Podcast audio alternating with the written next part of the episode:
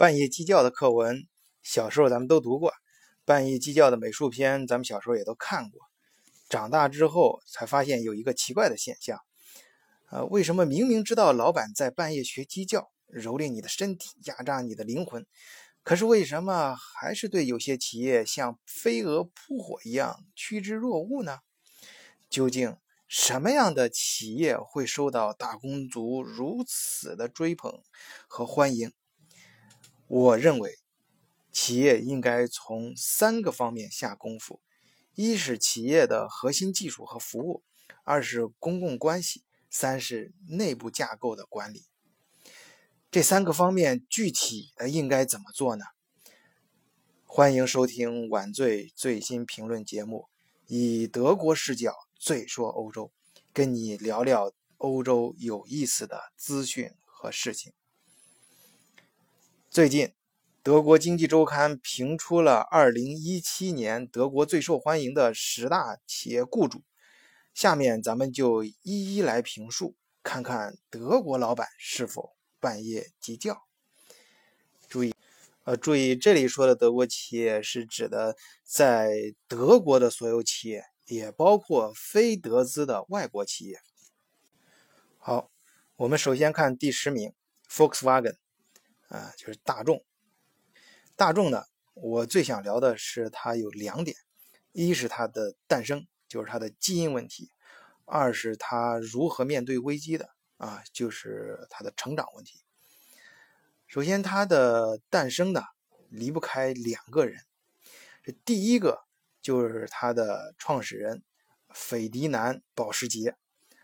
保时捷是他的姓，对你估计也猜到了，这个人同时也是保时捷这家汽车公司的创始人。他当时呢，其实最早年的时候学习并不好，呃呃，家里也没钱，所以交不起学费，他就只能先进了一家工厂，啊，做学徒，半工半读。但是这个时候他非常勤奋，而且呢，对这种机械方面的东西又有一种。嗯，天，有一种非好的、非常好的天赋啊！可后来的事实证明呢，他可以说是这方面的天才。他当时半工半读的这家其实是一家电机公司啊，贝拉艾格啊。这家公司呢，其实现在大家都如雷贯耳，它现在的名字叫 ABB。呃，大家知道它的机器手臂做的非常棒，尤其是在实验室和非常精确的这种操作环境，啊，都是 ABB 的产品。啊，我们那个斐迪南德呢，在这个公司进行呃完成了他的半工半读，啊，大约五年时间吧，最后就进入了汽车工业。他进的第一家公司叫雅考布·劳纳。在这家公司供职的时候呢，他发明了一种，呃，用电池驱动马达的汽车，啊，确切的说，当时是说电瓶啊，用电瓶来驱动，啊，并且在一九零零年巴黎博览会上展出，当时的时速呢就能达到十四公里，充电可以跑五十公里，呃，他这个，呃，它它当时的这个原理呢，其实就是用内燃机发电，然后。把这用这个电驱动这个车轮上的电动机，然后推动车辆嗯前进。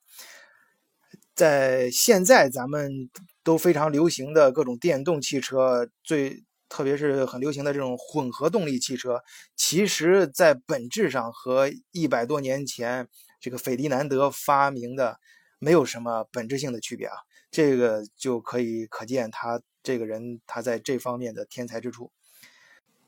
因此呢，呃，斐迪南德在业内就小有名气了啊。他在一九零五年也获得了奥地利汽车工程师协会的保定奖，啊，是一个非常重要的奖项啊。这个随后呢，他就进入了戴姆勒啊。他具体的从戴姆勒奥地利啊的一个设计师，然后逐渐的变为呃，逐渐变后来变为呃，在德国斯图加特啊。呃，戴姆勒总部任任这个技术总监啊，中间一步步的呢，我们就不细说了啊。以后呃，我们在另外的节目里面还可以专门谈这个人。这有意思的是，他在斯图加特在戴姆勒的时候，他一直想做一种小型的汽车啊。大家知道啊，这个汽车，嗯。它不像，它可以从某种角度上可以说它很简单啊，就是像李书福说的那样啊，就是一个沙发下面安上四个轮子，就是一个汽车了啊，没什么难。但实际上你要想想，你把这些功能把它浓缩到一个很小的这个装置里面，这是很难的事情啊。这个斐迪南德呢，他当时呃想在戴姆勒就是去研发这种开发小型汽车。这个呢，跟当时戴姆勒的这个管理层呢，就是董事会啊，可以说投资方，嗯嗯，不太一致啊。他他们后来就是矛盾比较激烈吧，他就离开了戴姆戴姆勒。嗯，在那时候呢，这哥们比较倒霉，正好碰见二九年这个经济危机啊，不，这个呃，这是西方的经济大萧条啊。这哥们曾经还一度失业。后来没办法，干脆自己开公司，自己在苏加特开了一家咨询公司啊，技术型的。当然，嗯，这个有意思的一点呢，是一九三二年，一个莫斯科代表团还访问了斐迪南德的斯图加特办公室。这个代表团呢，就是斯大林派来的。斯大林，而且斯大林还要求斐，还邀请斐迪南德到莫斯科去访问。啊，你当时啊，你想斯大林他是一个国家的元首啊，当时呢是很不得了的一件事情。对于斐迪南德，他亲自还去了莫斯科啊，呃，然后呢，这个斯大林呢还给了，当时呢就非常重视费迪南德这个人，还给了他各种特权和好处啊，希望他能够这个留在苏联，帮苏联做苏联这个汽车工业的总管，呃，这个当然是很大的事情。这费迪南德呢。嗯，后来他还是拒绝了，啊，他拒绝的原因呢，当然有很多种说法，这种历史事件往往背后都有各种阴谋啊，乱七八糟，咱们就不在这细说了。但是其中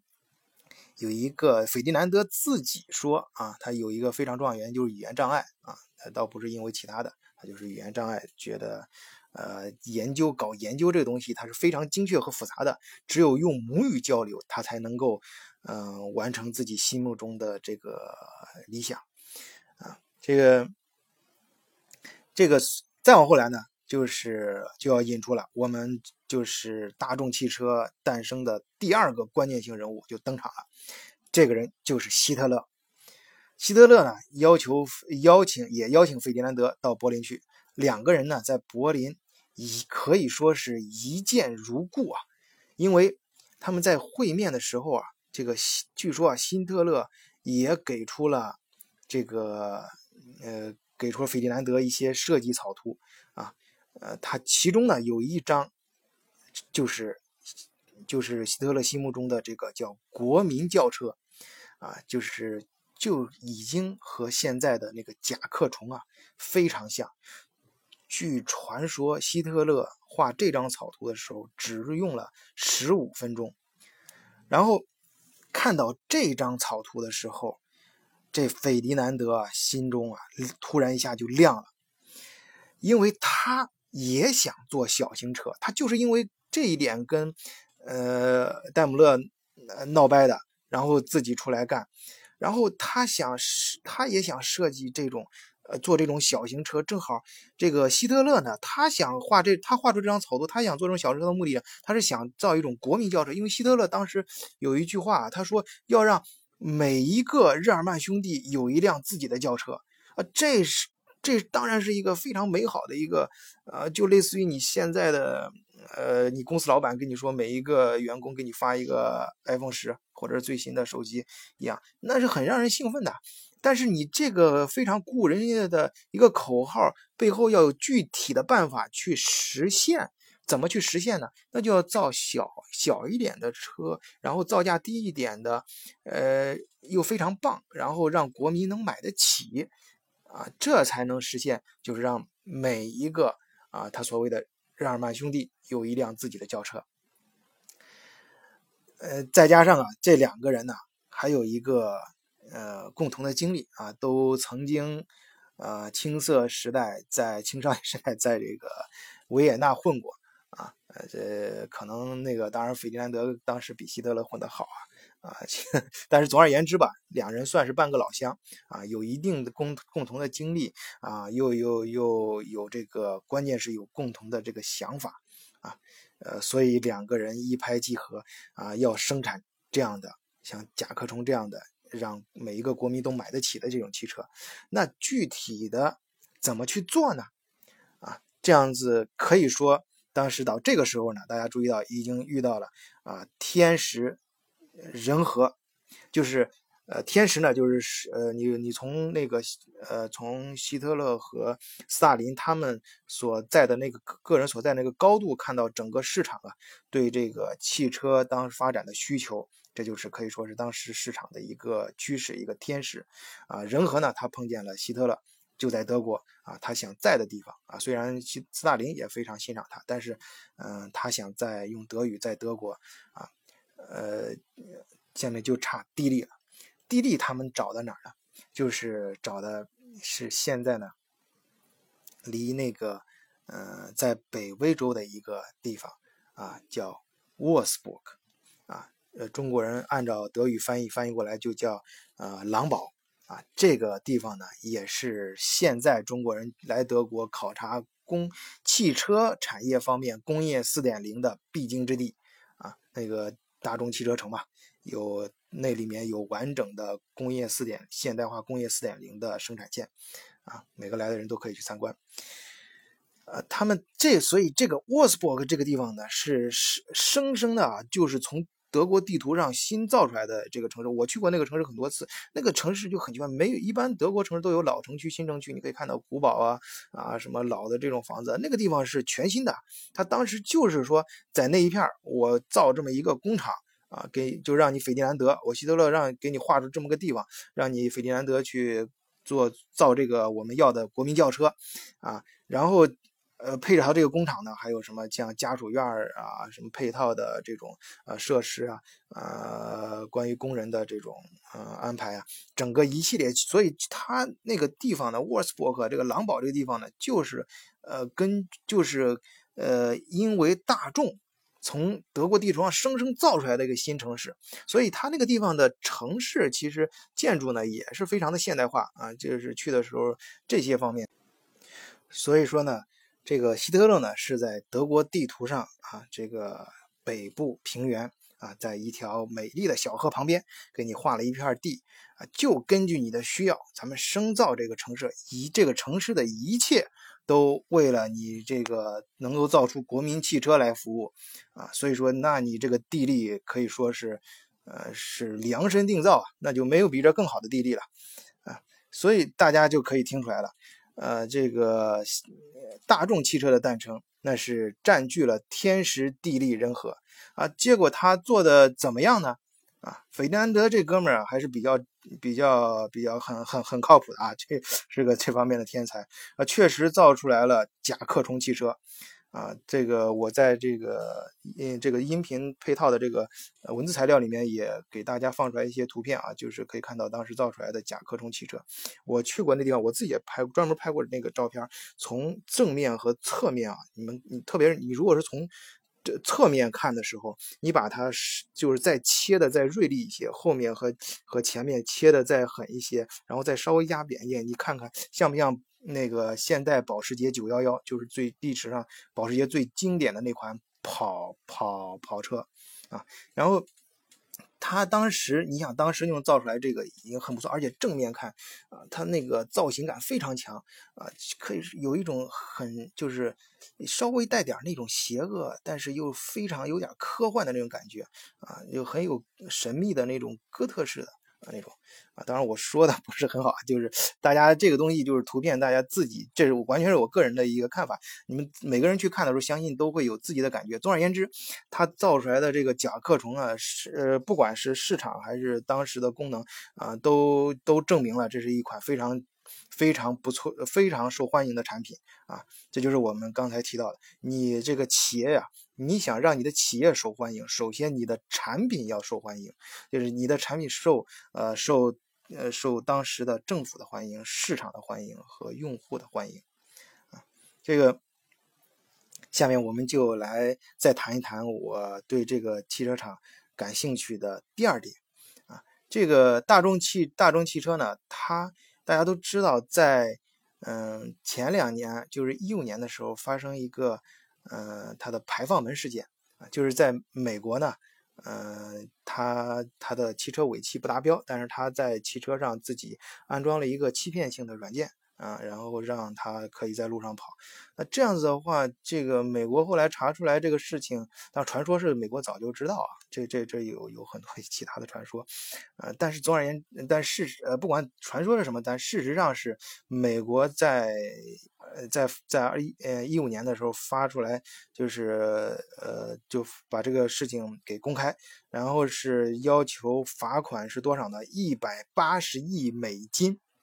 啊，几乎就是说让，而且他这个他这个罚款的范围呢，包括了，呃，这个二零一四年到二零一五年德国大众在其美国市场上发布的，啊，像呃呃捷捷达啊，国内叫速速腾啊，还有高尔夫、甲壳虫、奥迪 A 三啊，嗯，包括这个一五年生产的帕萨特啊，这就是他这两年所有在。这个美国市场上生产的车了啊，一共有四十八点二万辆，啊，这个罚金这个四一百八十亿是美金是一个什么概念呢？就是我给大家做一个参考对比，就是呃，那是一五年的事，然后二零一四年那是大众历史上盈利就是营业利润呢最好的一年，才只有一百二十七亿欧元，啊，基本上就是。比他盈利最好的那年，呃的盈利罚罚款还要多，啊，一百八十亿美金。呃，遇到这个事情怎么办呢？那个大众汽车呢，他他当时呢就是直接他的董事会主席就叫马丁温特克温特克恩啊，这个人呢就在九月二十三号直接宣布辞职了。这哥们儿还挺委屈，说我。虽然不知道我犯了什么错误，但是为了企业更好的发展啊，我就先退了啊。当然，你你注意啊，他这个用词肯定是他们的公关部门给他提前预设好的，也就是说，这个这个呃，反映了他们是怎么去去那个应对这种危机的。就是他首先他不会说从自己他技技术本身去承认我的问题，就是他他会呃模糊化啊。就这个事情其实。咱们中国中国的大大众的用户并不陌生啊，大众在中国呃发生了很多这个也是技术方面的故障问题，他他每次他也不断的召回，也给你改车，但是他从来不会去承认就是自己的这这是他设计方面的问题，也就是说他不会承认他的基因问题，但是但是他会不停的去改，非常积极，而且反应很很很灵敏啊，然而且在内部呢。也会做出相应非常积极的调整。你像他整个董事会的主席他就辞职了，他这个动作就是就是嗯嗯，对你美国有一个交交交代嘛。当然，他这个关于这个他受到的罚款的付出呢，他不仅是他们嗯他身上交出这么多钱的问题啊，他对整个德国这个汽车行业的影响也是非常大的。呃，你就排放门事件之后，你像德国。戴姆勒、宝马等这些有名的车企呢，他们的股价都是纷纷下挫。这个甚至甚至因为德国这个车企在全世界车企中的地位，大家也是很清楚的。那它对整个呃整个全世界的这个汽车行业的影响也是非常大的。所以说，他们这个大众啊，它发展到这个地步啊，大家就可以看到，他们对他们公共关系呢，呃，就是。呃，总结起来呢，就是它首先是嗯模糊化，然后是非常积极的去面对它，它当然不会逃避，它非常积极的正面的去面对，但是他们会模糊化技术方面，然后会会呃就是同时呢内部呢也会做非常积极的相应的调这个嗯调调整和公关啊，呃下面我们嗯接着说。第九名啊，就是阿迪达斯。啊，其实我没出国的时候呀，听到阿迪达斯，总是觉得这是不是耐克的兄弟啊？啊，是个美国牌子吧？呃，看到它那个三叶草的标志，不知道为啥，我看三叶草，我总觉得想起来那是草珊瑚牙膏。呃，后来后来到德国我才知道，这个是阿迪达斯是一个纯种的德国德国品牌。这个阿迪达斯的呃，这他的这个创办人啊，他确实是某一位人的兄弟啊。呃，但不是耐克的兄弟，他是彪马的兄弟，呃，就是 Puma，呃，P U M A 啊，这个品牌大家国内应该也不陌陌陌也不陌陌生。对，他的哥哥，他的亲哥哥啊，鲁道夫，呃，达斯勒啊，就是飘，就是嗯，彪马的创始人。这个阿迪达斯呢，这个名字呢，它也是从他本创始人他本人的名字浓缩出来的一个商标啊。呃，他本人叫阿道夫·达斯勒，啊，他的绰号小名呢叫阿迪，呃，就是这样的话，就是把他的呃开头那个绰号阿迪，呃 A 开头和 D I，然后再加上他姓氏的达斯勒，啊，就嗯拼在一起就是阿迪达斯。嗯，这个这个三叶草呢，嗯，它当然不能代表，它不是说牙膏啊，不是牙，它它三叶草这个，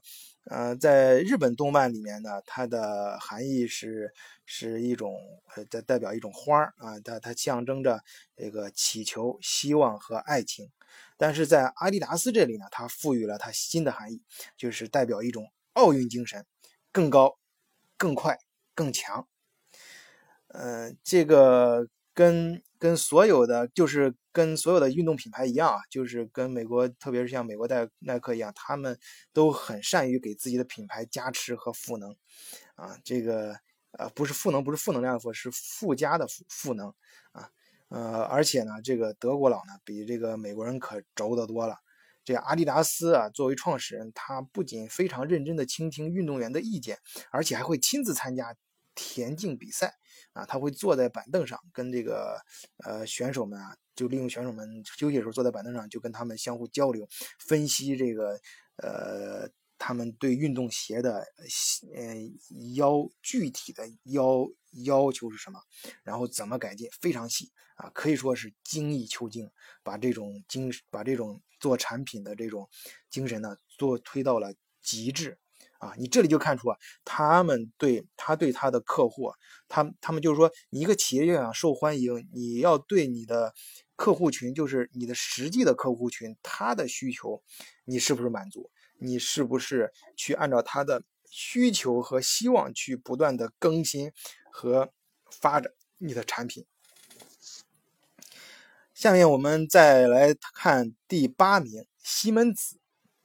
啊，西门子啊，当然西门子最近又这两天又出了点事儿啊。西门子大家新闻上也能看到，他们计划全球裁员啊六千九百人啊，嗯，是主要是它的发电部门对发电部门做重大的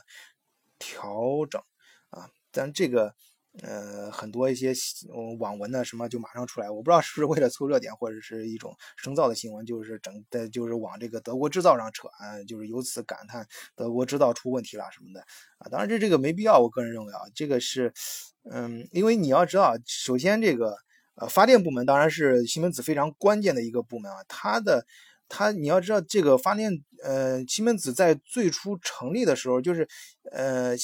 它当然它成立的时候比德国。嗯，就是它成立是一八四七年，呃，那时候德国还没统一呢。就是在一八六六年的时候，西门子的创始人呃维尔纳呃西门子，他制造出了世界上第一台具有实用价值的发电机啊，这个也就是也就从此是人类开始迈进了电气时代啊，发开始有发电机了，才能人为才能发电。这个从所以说，他这个发电部发到现在，他发电部门就在。德国本土啊，它这个发电部门的员工就有一万六千多人，所以说它全球裁员六呃六千多人，这个很正常。因为你要知道，它与此同时，它新的它新的这个呃领域扩张的时候，它也不断的在招人呢啊。大家就是说要知要要想什么问题呢？你要想他为什么裁员，他为什么要在他发电部门做出重大调整？首先，这个他发电部门是他最为核心的一个部门。其次呢，他的他的去裁员是因为他发现了新的技术，他他深刻的感觉到这个新能源啊，就现在世界上这个嗯这这这几年冒出来的新的这种发电技术、新能源的技术，呃是非常快的，呃发展的非常迅速，他必须腾出更多的精力啊，包括资本，去在这个新的领域啊去进行嗯扩张。啊，尤其是这这两年，我发现他动作比较多的是在储能技术啊，储能技术方面，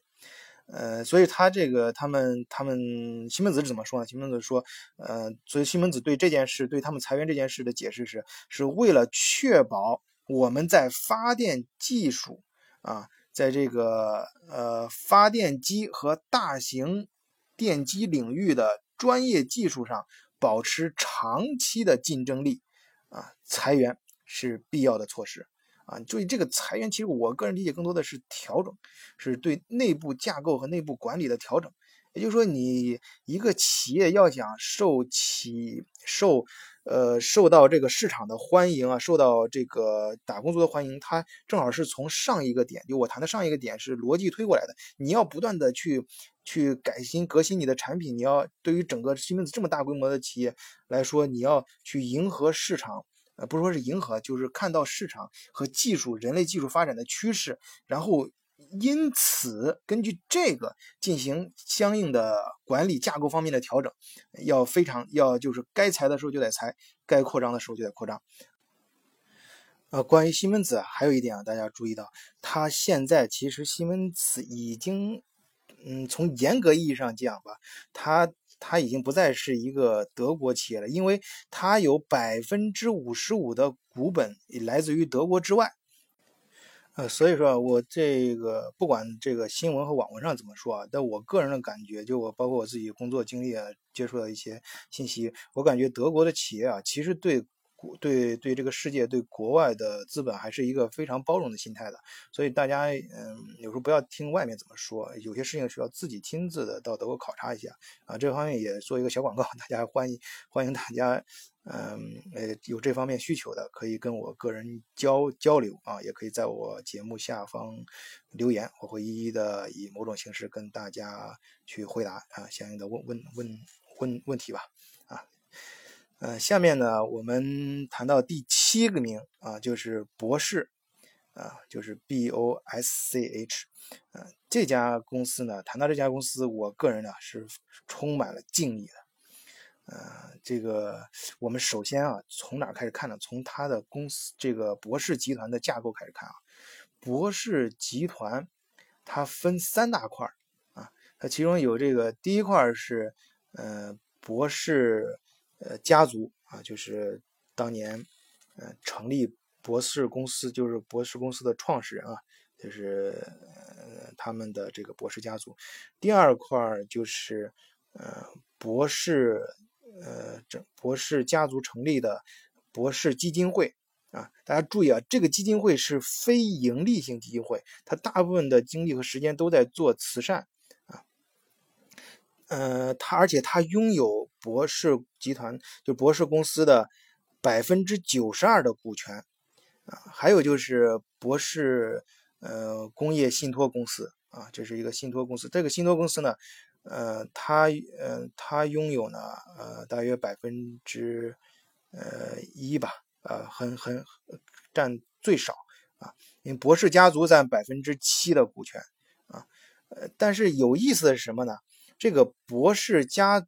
博士基金会啊，它有百分之九十二的股权，但是没有任何投票权。它它占有最大，它是绝对的控股，对于呃博士公司，呃，但是它没有，它不参与公司管理。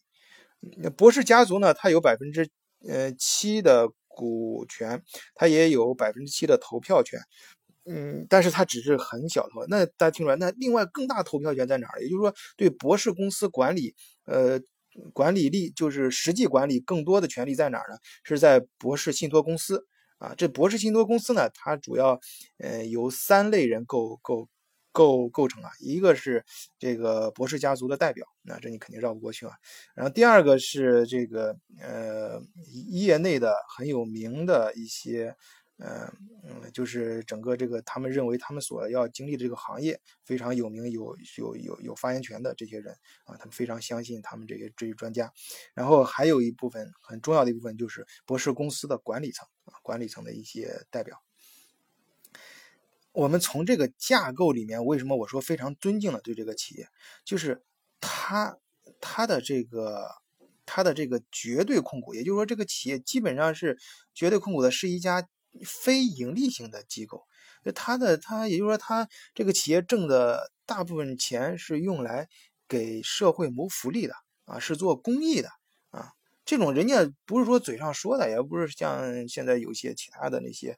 呃，企业家一样去弄，人家实实在在的在这个从你这企业架构上啊就规定了，就通过这种企业你让摆在这儿，你一看这架构，他就只能干这个事儿啊。他控股的是一家非盈利性基金会，这基金会那就是做慈善的啊，但是这个基金会又不参与企业管理啊，这。就是非常，我不知道怎么去形容这样一个稳定的关系啊。这三者之间啊，它是三者之间很微妙的关系。大家没事可以琢磨琢磨啊。这可以说，嗯，我们近似的吧，看成三权分立啊，这种一个一个非呃，它的架构非常，呃，这关于博士的产品呢，我就不说了。可以，呃，它的产品就是强到什么地步呢？啊，这么说吧，就大家要知道这个汽车工业。我们就拿汽车工业来说，汽车工业都知道很多汽车工业的电子元器件啊，什么电子的这个呃一些中中间产品啊，都是西门子造的。但是它的背后呢，就是给这些汽车生产零部件的零部件的最原始的那个，也就是利润最高的那一块是谁造的？都是出自于博士。有多少呢？就全人就一个就有一种说法吧，就是全世界百分之五十以上的。这种汽车就是有名能叫得上名的这种有名的汽车的元器件都是出自于博世公司，啊，你可想它它这个技术的呃力量有多强了啊！我们再来看第六名是汉莎，汉莎呢是欧洲最大的航空公司，呃，它也是用德国国旗标识的一家航空公司，而且汉莎公司呢，它是首家提供。机上宽带互联网接入的航空公司啊，你可以想象它对于客户啊这种满足客户的需求这种尝试啊，这种勇敢的这种尝试，嗯，这个。呃，汉莎呢，它当然我一想到汉莎，其实其实我自己在，由于我自己工作人员经常坐飞机到中国来回，嗯，中间呃体现过不同的航空公司。我当然我自己个人啊，这不是吹，也不是做广告，我自己就觉得最满意的啊，真的是汉汉汉莎，就是坐汉莎的时候感个人感觉是，综合来说最舒服的。嗯，当然我但是我提到汉莎为什么不太舒服呢？因为我一想到汉莎，就想到那个德国之翼，就是那个 Germanwings，就是它是汉莎的一家下属公司，在一五年的时候发生了一次惨案，嗯，就是带着嗯这个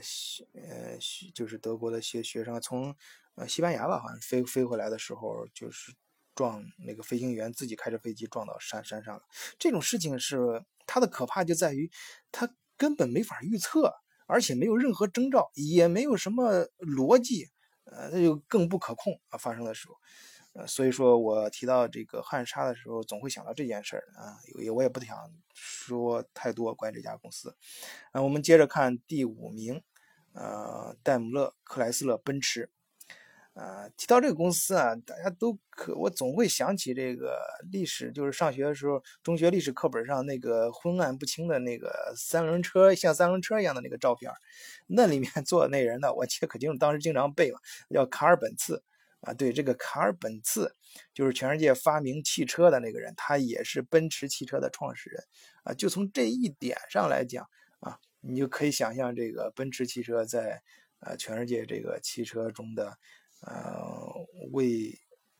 位位置了，啊，就是呃，就是民间啊，大家传说就是经常说，就是坐奔驰开宝马，就是老板一般都要坐奔驰，为什么呢？因为奔驰非常稳啊，它的车型。它的技术非常稳，它的车型也是给人感觉很大气、很稳。它的为什么它稳？就是传说是二战的时候，它给那个它是造坦克出身的啊，给那个，所以它的底盘造的非常的扎实。嗯，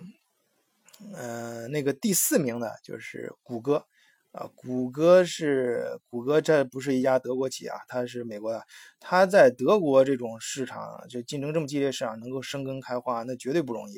啊，那这前年的时候吧，我在那个柏林做创业孵化器啊，当时我是想就是找地方嘛，给创业孵化器找地方，本来是想租就是谷歌所在的那个楼啊，谷歌在第三楼，我想把第二层全部租下来，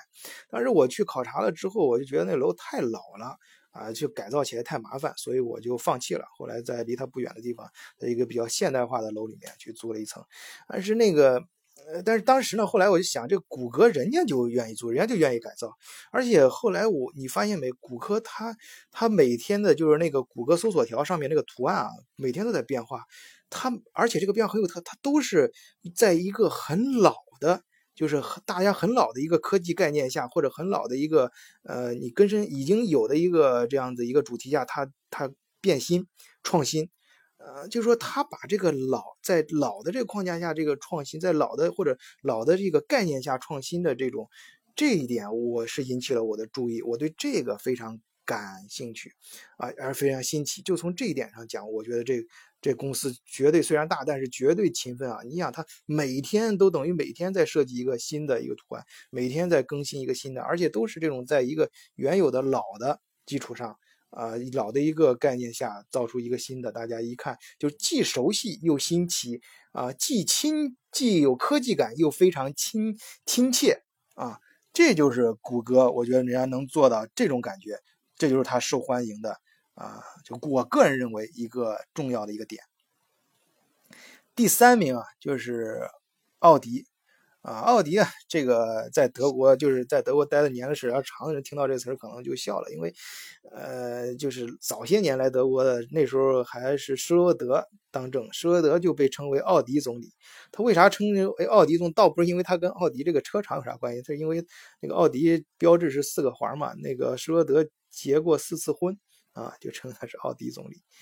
啊，但是那个，呃。这个一一一有有不少，不是一个人啊，我有不少朋友啊，就给我说这个呃那个，特别是我有一个呃，就是我们有个邻居，就是也是非常好的一个朋友，那个我简称他 C 吧，呃老 C 呢，他这个哥们呢，他就跟我说，在来他有很经典，就就是来德国的男生心里都有一个奥迪梦。啊，就是因为德国那个奥迪，它确实做的科技感非常强。你大家去那个德国参加德国会展的时候，最喜欢就是排队啊，你当时都会都最喜欢去的一个展厅就是奥迪。奥迪往往它都会在中间搭一个白色的的一个专门它单独的一个建筑物，嗯，做奥迪展展厅，里面做的很炫啊，有的时候甚至要排队才能才能进。嗯，这个所以这个。它所以它车型啊，它它不仅是车型做的炫，而且做的，嗯，它里面就给人科技感非常强。这老 C 呢，他就很低，他他这哥们很低调，但是最后还是忍不住买了一辆奥奥迪，啊，嗯，但是它非常的耗油啊，所以说奥迪开起来的时候，呃，使用起来的时候，大家评价其实就是对老司机来说，很多老司机对奥迪开的时候的呃感受评价并不是特别好。但是艾迪为什么还是那么吸引人？那就是因为人家就是确实，人家设计的这个车型很漂亮，而且科技感不断的更新啊，大胆的加入一些科技啊，就是就让你感觉就就就很棒啊，嗯。最后，但是老 C 开了一段奥迪之后，他又给我说，他的话又改了，就说，嗯，他不说每一个男生中间有个奥迪梦了，而是说，一旦他上海人，老 C 是上海人，他上等我上海，我那老房子拆迁了，我立马就换一辆保时捷，啊，就是他又觉得保时捷更棒，啊，这里面正好也顺便引出我们要讲第二名，保时捷，保时捷就是上面斐迪南。那个斐斐迪南保时捷，他创他创建的另外一家公司啊，他当这个人很厉害，他创了等于他创了两件两个公司啊，一个是保时捷啊这家汽车厂，另外一个就前面讲的大众啊，当然都跟另外一个人，呃，希特勒分不开啊，他们俩真是一个很完美的搭搭档啊，当然加引号了啊，这个对希特勒没有任何正面，是抛开希特勒另外的邪恶的一面不说，我们就说这个呃公司啊，对于帮助德国的汽车工业这方面来说的。关于保时捷呢，保时捷的车我想不用说了，这做的很漂亮，大家。嗯，有钱都想开，但是保时捷的，呃，我想说保时捷这个车标，就是它的这个呃标志很很有意思，它是盾牌型的啊。我听过很多节目和说那个要想你的商标啊要想做的非常酷，就最好做成那种盾牌的形状，就像那个欧洲老家族的徽章一样啊。这个徽章啊其实是什么？其实是那个苏加特他那个市的。徽章也是这个，他直接人家就用当地城市的那个徽章作为他公司的标志，啊，他在这个徽章，当然还有一种说法，就是他说这个徽章怎么形成的呢？当然他是进行一定改动啊，就是说，呃，当年啊，就是一九五二年的时候，在美国有一个这纽约这个美国当地的这个经销商。啊，他这个经销商呢，他们跟他他们他在一家餐馆，就是在纽约一家餐馆，跟他们呃总部过来的人在聊天的时候，随手在餐巾纸上画出来的。啊，这个当然是一种呃传说啊，呃嗯，但但不管怎么说，这个这个车标我觉得一看就很酷。啊，而且他这个车名啊，翻译保时捷啊，这名一听啊就很高端。啊，这个当然说到翻译啊，就是呃，德国车都很会做广告啊，他们就从名字到中国之后，他都改的，你像宝马啊、保时捷啊、奔驰，这名字一听啊，就就就你就有就觉得这车就很棒啊。这呃，往后呢，我们再来谈，就谈到第一名了，就是二零一七年，呃，排名第一就是最受欢迎企业十大最受欢迎企业里面排名第一的就是宝马啊。B.M.V 啊，提到 B.M.V，大家肯定会想到电影那个那个石疯狂的石头里面啊，嗯，B.M.V 啊，正好别摸我，这个中国人翻译成别摸我啊，就很牛啊，你不要摸我啊。但是他就是无论是那个疯狂石头里面的台词，还是啊，大家就是前几年可能年龄嗯，现在最新的人可能不知道，我们那个看疯狂，我们。稍微，呃，我们八零后呢，至少都知道那时候流行，社会上流行，是吧？叫做呃什么宁宁宁坐自行车上哭也不，呃不是宁坐什么车里面笑也不坐在自行车上哭。啊，这个不不不要不要推崇这句话啊。但是，呃，但是就说明，这个人家宝马不管怎么样很会做广告啊。他不管是跟你，呃，在社会上通过一种电影啊，或者是听过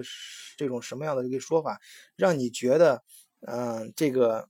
就是呃，让让你总有一种想买他车的冲动啊！注意啊，这种这他他会营造一种冲动，就是说你觉你你会抛开其他的因素，就认为他车好啊，不管是从哪个切入点去切入你的头脑，它的概念，它的广告是怎么植入你大脑的，但是你最后会产生一个效果，就是你想买他的车啊，你就觉得他车好啊，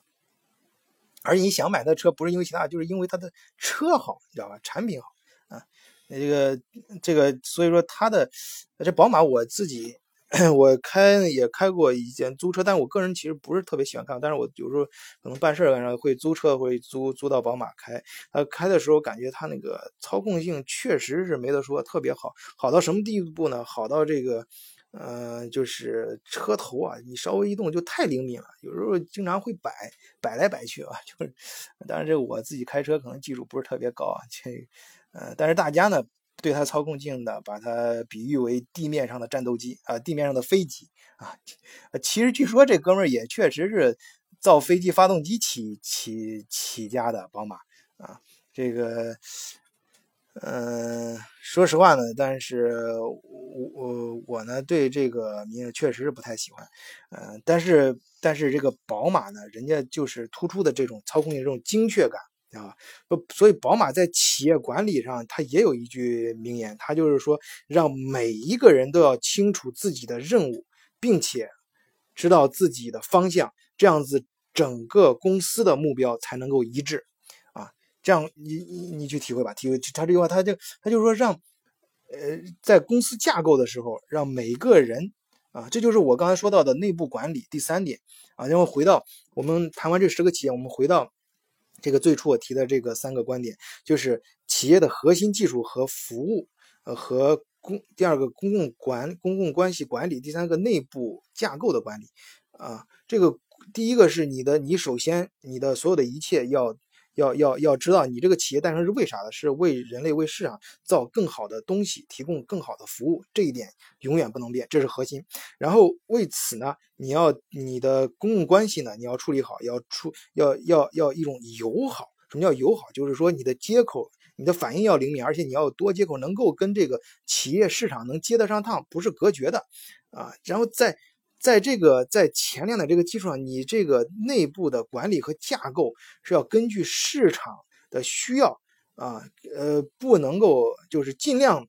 应该说尽量吧，尽量不要受到资本的干预啊，要让每一个人明确自己的任务和方向，然后你这个